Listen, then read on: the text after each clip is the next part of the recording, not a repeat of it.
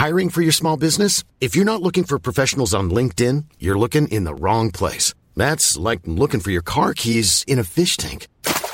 LinkedIn helps you hire professionals you can't find anywhere else, even those who aren't actively searching for a new job but might be open to the perfect role. In a given month, over 70% of LinkedIn users don't even visit other leading job sites. So start looking in the right place. With LinkedIn, you can hire professionals like a professional. Post your free job on linkedin.com slash people today. Burrow is a furniture company known for timeless design and thoughtful construction and free shipping. And that extends to their outdoor collection. Their outdoor furniture is built to withstand the elements, featuring rust-proof stainless steel hardware, weather-ready teak, and quick-dry foam cushions. For Memorial Day, get 15% off your Burrow purchase at burrow.com slash ACAST and up to 25% off outdoor. That's up to 25% off outdoor furniture at burrow.com slash ACAST. Millions of people have lost weight with personalized plans from Noom, like Evan, who can't stand salads and still lost 50 pounds. Salads generally for most people are the easy button, right? For me, that wasn't an option. I never really was a salad guy. That's just not who I am. But Noom worked for me. Get your personalized plan today at Noom.com. Real Noom user compensated to provide their story. In four weeks, the typical Noom user can expect to lose one to two pounds per week. Individual results may vary.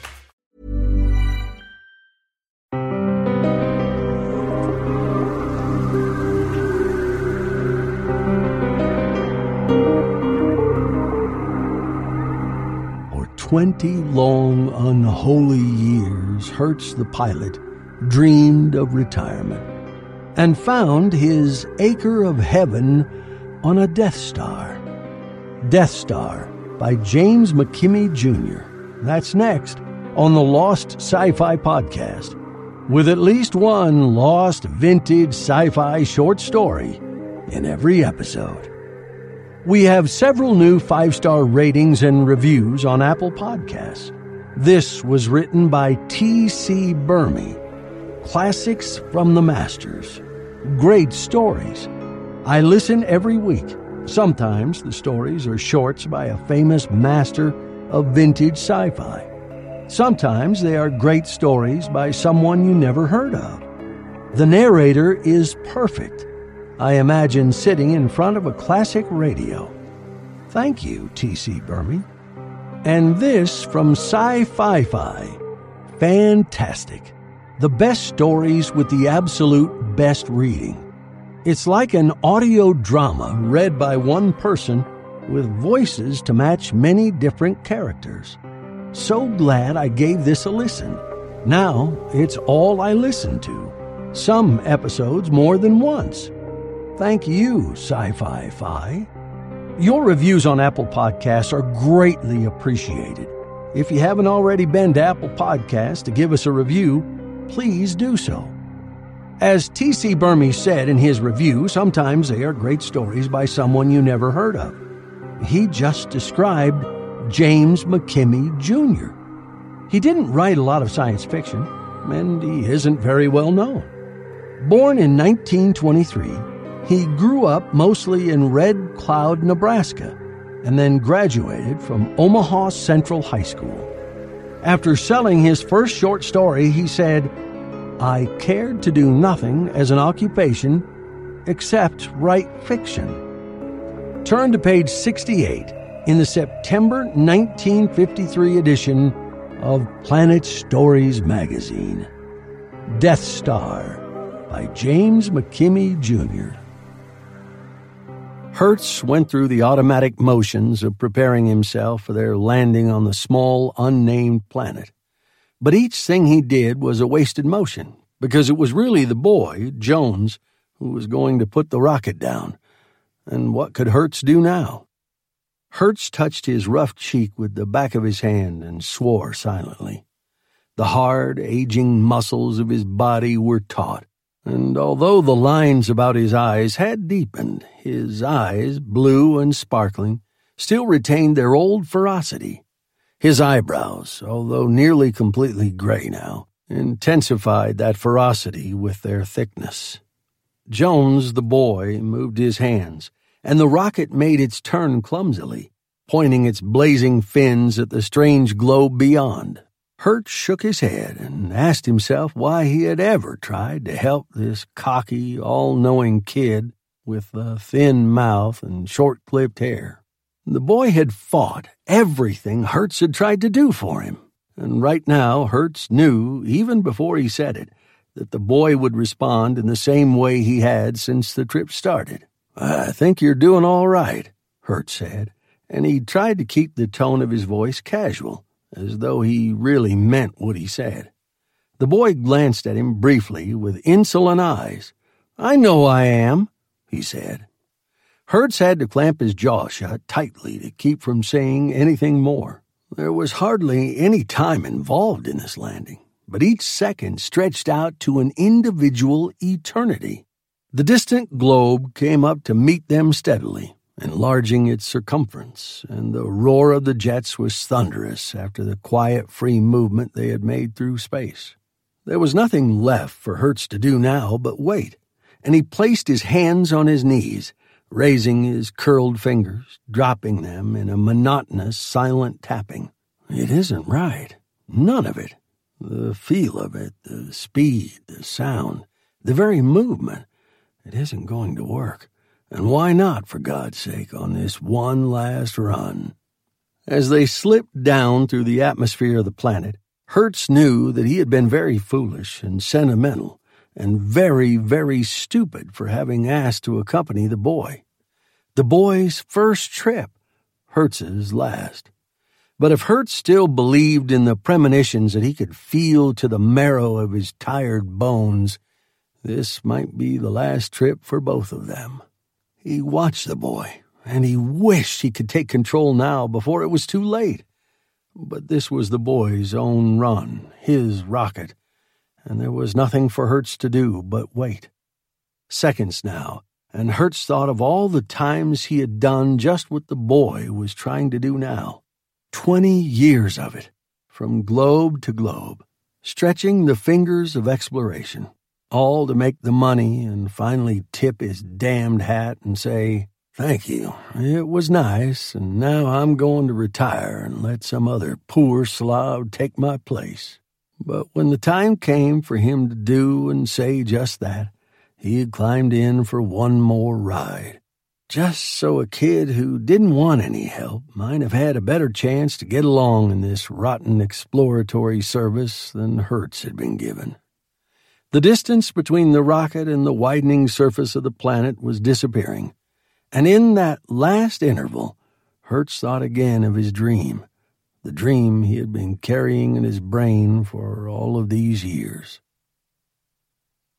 The width and breadth of his own land, that section of Mars where he had stood twenty years ago and watched with hungry eyes, and then ever since had sweated and cried and suffered to own his land, with its silent rolling hills and quiet green valleys, with its sweet sloping clearing where he would place his house, the rippling brook singing softly nearby. The only place he had seen in any system that had the peace of it, the magnificence of it. His land, paid for finally, and bound by legal protection, waiting for him. And here he was, letting the reward for those 20 years drift away by sitting beside a crazy, overconfident infant who was sure as hell going to crash this rocket.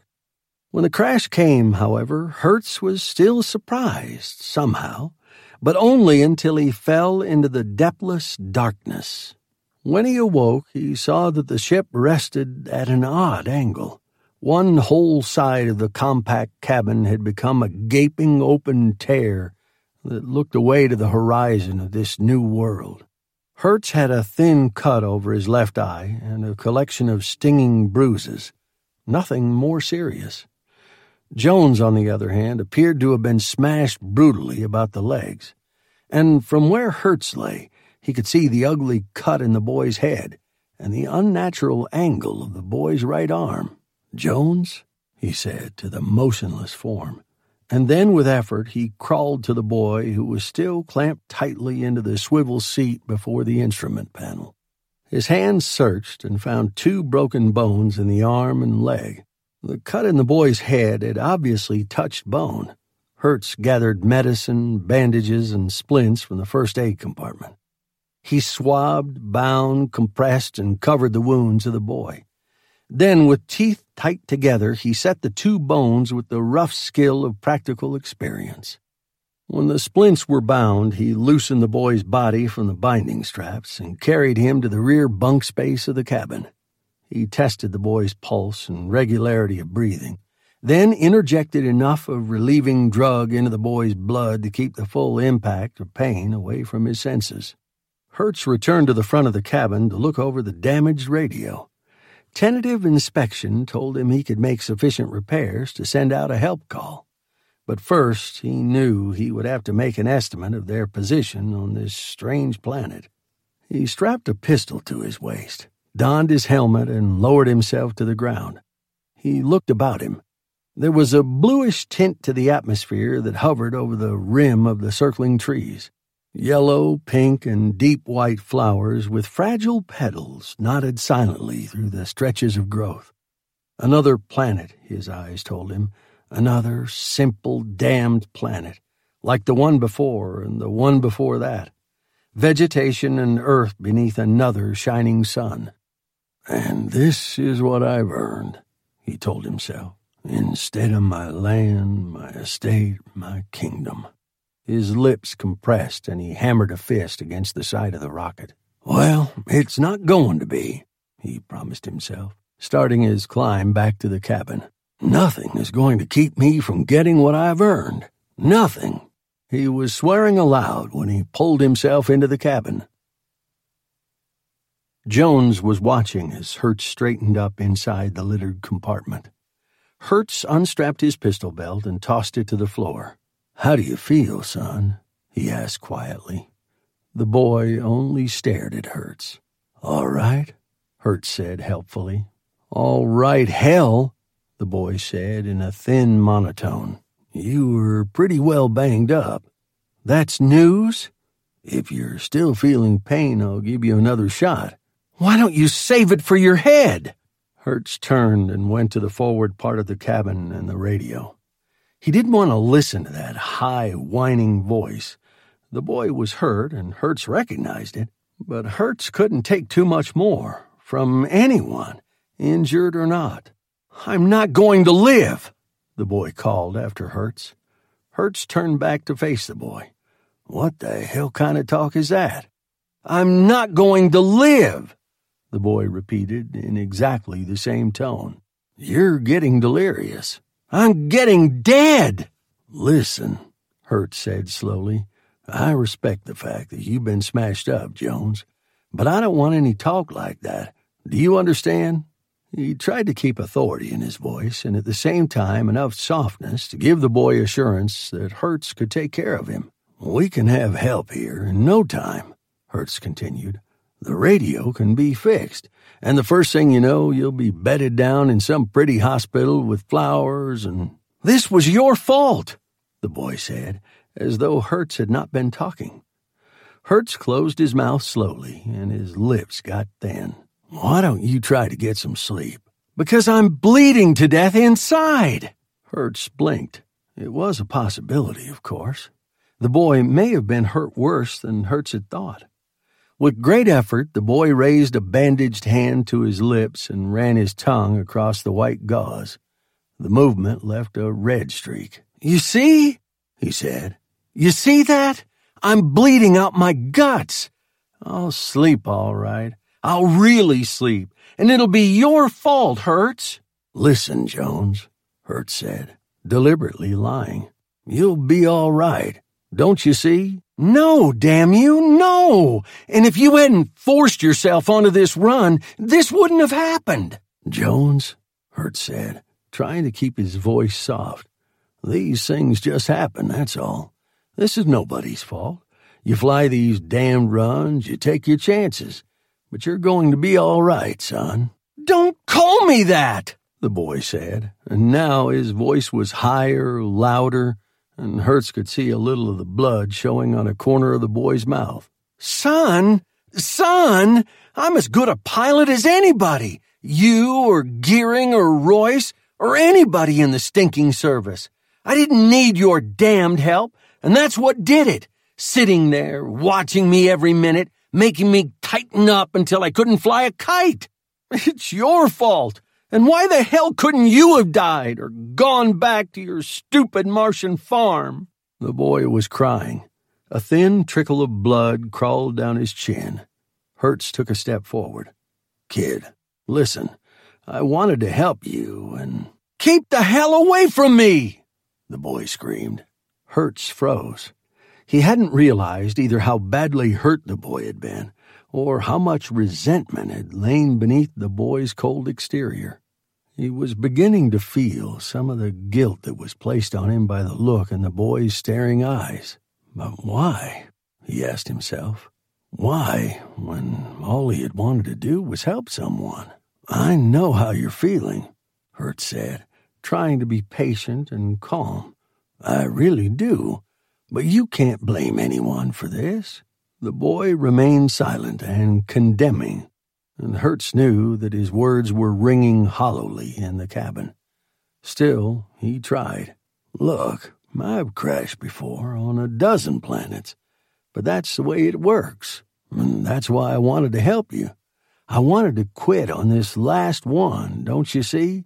For 20 unholy years, I've been trying to own a piece of my own land where I could say, This is my own world and what I tried to do by going with you was make it easier for you, because in you I could see myself twenty years ago. Don't you see? The boy said nothing. I wanted to give it up and quit, but I thought if I could show you something, teach you something. He cut the word short because he could feel himself pleading. There was no need for this. What he had done had been a sacrifice. And if the boy couldn't see that, then it was because he was hurt and in great pain. If I had a medal, the boy said hoarsely, I'd shove it down your rotten throat. Hurtz ran the palms of his hands down the sides of his trousers. I'll give you another shot, and then I'll get the radio set up. You'll be all right. The boy shook his head slowly, the bright eyes never looking away from Hurtz. You're not going to give me anything, then I'm not going to be all right. I can't waste more time, Jones. You're hurt, bad, and I've got to get help. He turned abruptly and went back to the radio. There were only wires loosened and parts slightly shaken. No irreparable damage. His hands moved quickly. When he heard the thump of the boy's body hitting the floor of the cabin, his stomach jumped.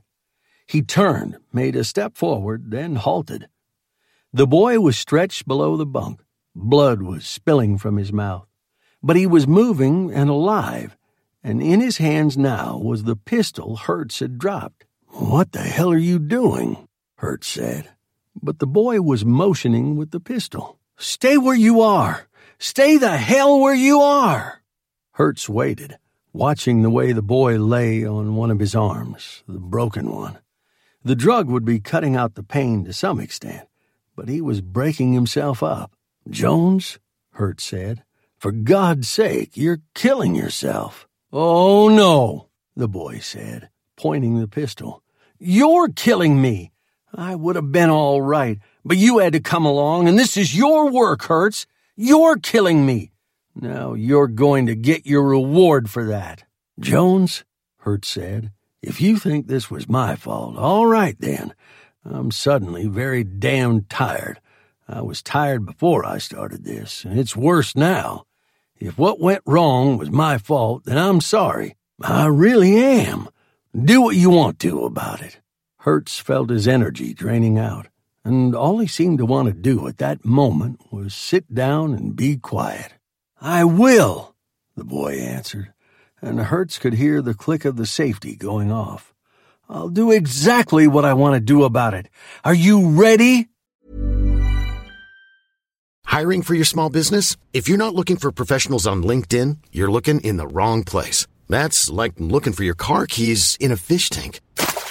LinkedIn helps you hire professionals you can't find anywhere else, even those who aren't actively searching for a new job but might be open to the perfect role. In a given month, over 70% of LinkedIn users don't even visit other leading job sites. So start looking in the right place. With LinkedIn, you can hire professionals like a professional. Post your free job on linkedin.com slash people today. Everyone knows therapy is great for solving problems, but getting therapy has its own problems too, like finding the right therapist, fitting into their schedule, and of course, the cost. Well, BetterHelp can solve those problems. It's totally online and built around your schedule. It's surprisingly affordable too. Connect with a credentialed therapist by phone, video, or online chat, all from the comfort of your home. Visit betterhelp.com to learn more and save 10% on your first month. That's BetterHelp, H E L P. Hurtz watched the pistol in the boy's hands. Then he threw himself sideways, rolling across the cabin, trying to find protection as the pistol cracked again and again. When the sound had stopped and silence had settled itself heavily over the cabin, Hurtz lay half sprawled looking at the boy. He knew none of the shots had struck him, and the surprise of this made his position on the floor seem, for a moment, very foolish. Then he realized what the boy had hit the radio and the replacement cabinet full of extra parts. From his twisted position on the floor, the boy had done a very effective job of splintering every part of their communication system. Sudden anger ran through Hurtz, and he pushed himself out to stand flush faced, watching the smiling boy. You gone crazy, he said. The boy shook his head, his fingers still clutching the pistol. No, I really haven't. But you will, Hurtz, because you aren't going anywhere now. No place at all. You're gonna stay right here because you can't get help now. The hell I can't, Hurtz said. But he knew as soon as he said it that the statement was a childish reaction, and that in truth he couldn't. The radio makes no difference to me, the boy said. I'm going to die in a very few minutes. I can feel it crawling up in me. But I'll die knowing you aren't going to get what you were after, Hurtz, any more than I did. I was good, damn you. I was a damn good pilot. I had it all in front of me, and you had to ruin it. But you aren't going to get anything now. Your land, Hurtz? Your stupid land. How about that? Who'll be sitting on that when you don't get back? I feel sorry for you. Oh, that's good of you, Hurtz. You feel sorry for me while you spend the rest of your life stuck on this damn planet, will you? I enjoy the thought of that. I won't be here long, Hurtz bluffed. Oh, no? The boy said, as more blood ran down his chin. A planet half the size of Venus? No way to send them your position. You think they're going to send out a fleet to look for you over every inch of this globe?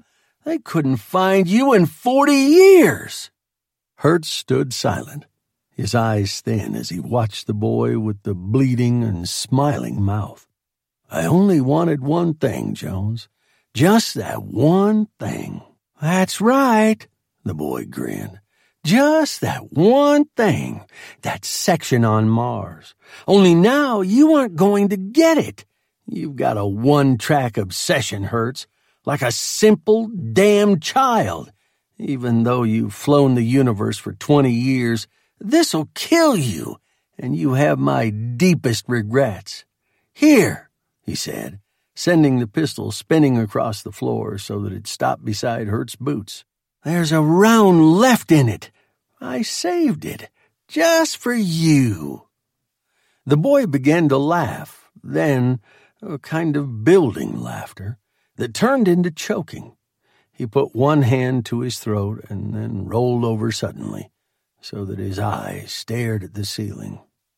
Hurtz looked at the dead boy for a long time. Then he tapped the pistol very lightly with a toe of a boot. Finally, he stepped to the broken radio and ran his fingers carefully over the useless equipment. When he crawled from the cabin of the rocket to the ground, his movements were automatic. On the ground, he stood very quietly, his back against the ship, watching the tree leaves flutter faintly with the breeze. The words of the boy were still in his brain, and he could still see the very clean cut, very young, very dead face. So many times he thought of Jones as he had been himself twenty years ago. It was almost as though he'd died up there himself. Worse was the realization that what the boy had told him was right. Somehow, this was all his own fault. With his age and knowledge and experience, he'd taken the confidence out of the boy. The fears, the distrust during the whole trip had been communicated to Jones, and so this was the result. He shook his head a little and pushed himself away from the rocket. He began walking, step after step, unknowing of his movement. Jones had been right about another thing, too. Hurtz's one track obsession. That was true, and it had been his motivation for everything he had done. To get one thing, a lifetime of blindness to everything else, while he lived through one day after another, year after year, to reach one individual day that was as surely lost now as the life of that boy in the rocket. And so this is life. You fight your blind way through an entire lifetime, and when you get to the end, there isn't anything at all.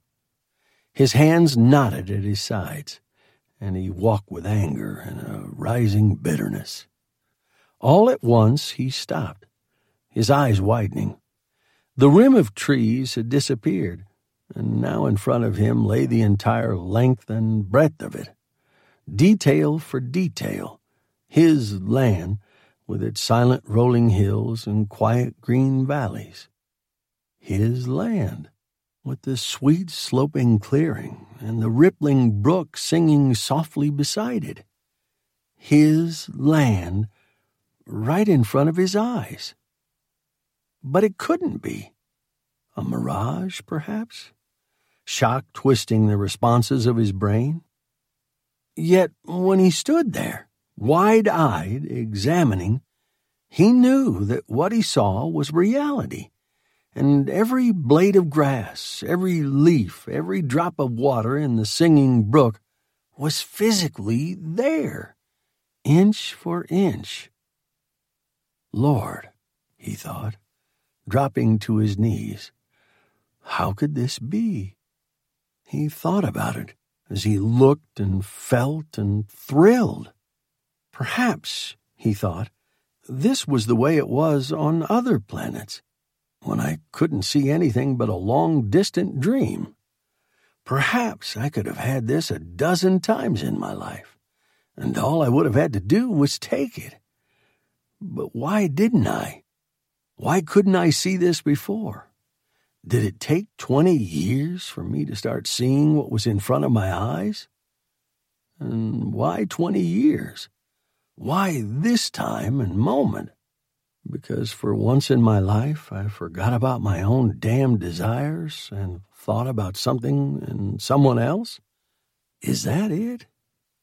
Hurtz climbed to his feet slowly. He didn't know, and he asked no more questions of himself. He simply walked forward to it, forgetting the broken rocket and boy who broke it. He simply breathed deep of the perfumes of the hills and the valleys, and he stepped onto the sloping clearing, listening to the singing of the brook. His nostrils flared to respond to the faintly acrid odor of wet, dead leaves. His eyes failed to discover the rather sharp, ugly cut of the profile of the hills, or the ungainly dip of the valleys. He was blind to the muddiness of the brook, and his ears could not hear the sucking sound the water made as it pitched over dirty colored rocks. He did not look, hear, or feel as he might have on that section of Mars, where the dream of twenty years might have disappeared like a speared bubble to become ugly reality. He was capable of none of the deadening response that might have been his here on Mars had he been a man who had not lived twenty years to offer, finally, one totally honest, unselfish motion in this universe. He simply stepped to his reward, smiling. That's Death Star by James McKimmey Jr. Next week on the Lost Sci Fi Podcast, bold and ruthless, he was famed throughout the system as a big game hunter. From the fire drakes of Mercury to the ice crawlers of Pluto, he'd slain them all. But his trophy room lacked one item, and now Reardon swore he'd bagged the forbidden game that roamed the red deserts. A Martian. Duel on Syrtis by Poul Anderson. That's next week on the Lost Sci Fi Podcast, with at least one lost vintage sci fi short story in every episode.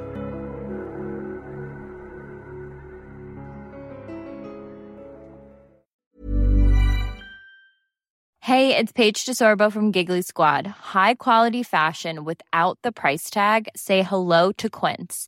I'm snagging high end essentials like cozy cashmere sweaters, sleek leather jackets, fine jewelry, and so much more. With Quince being 50 to 80% less than similar brands.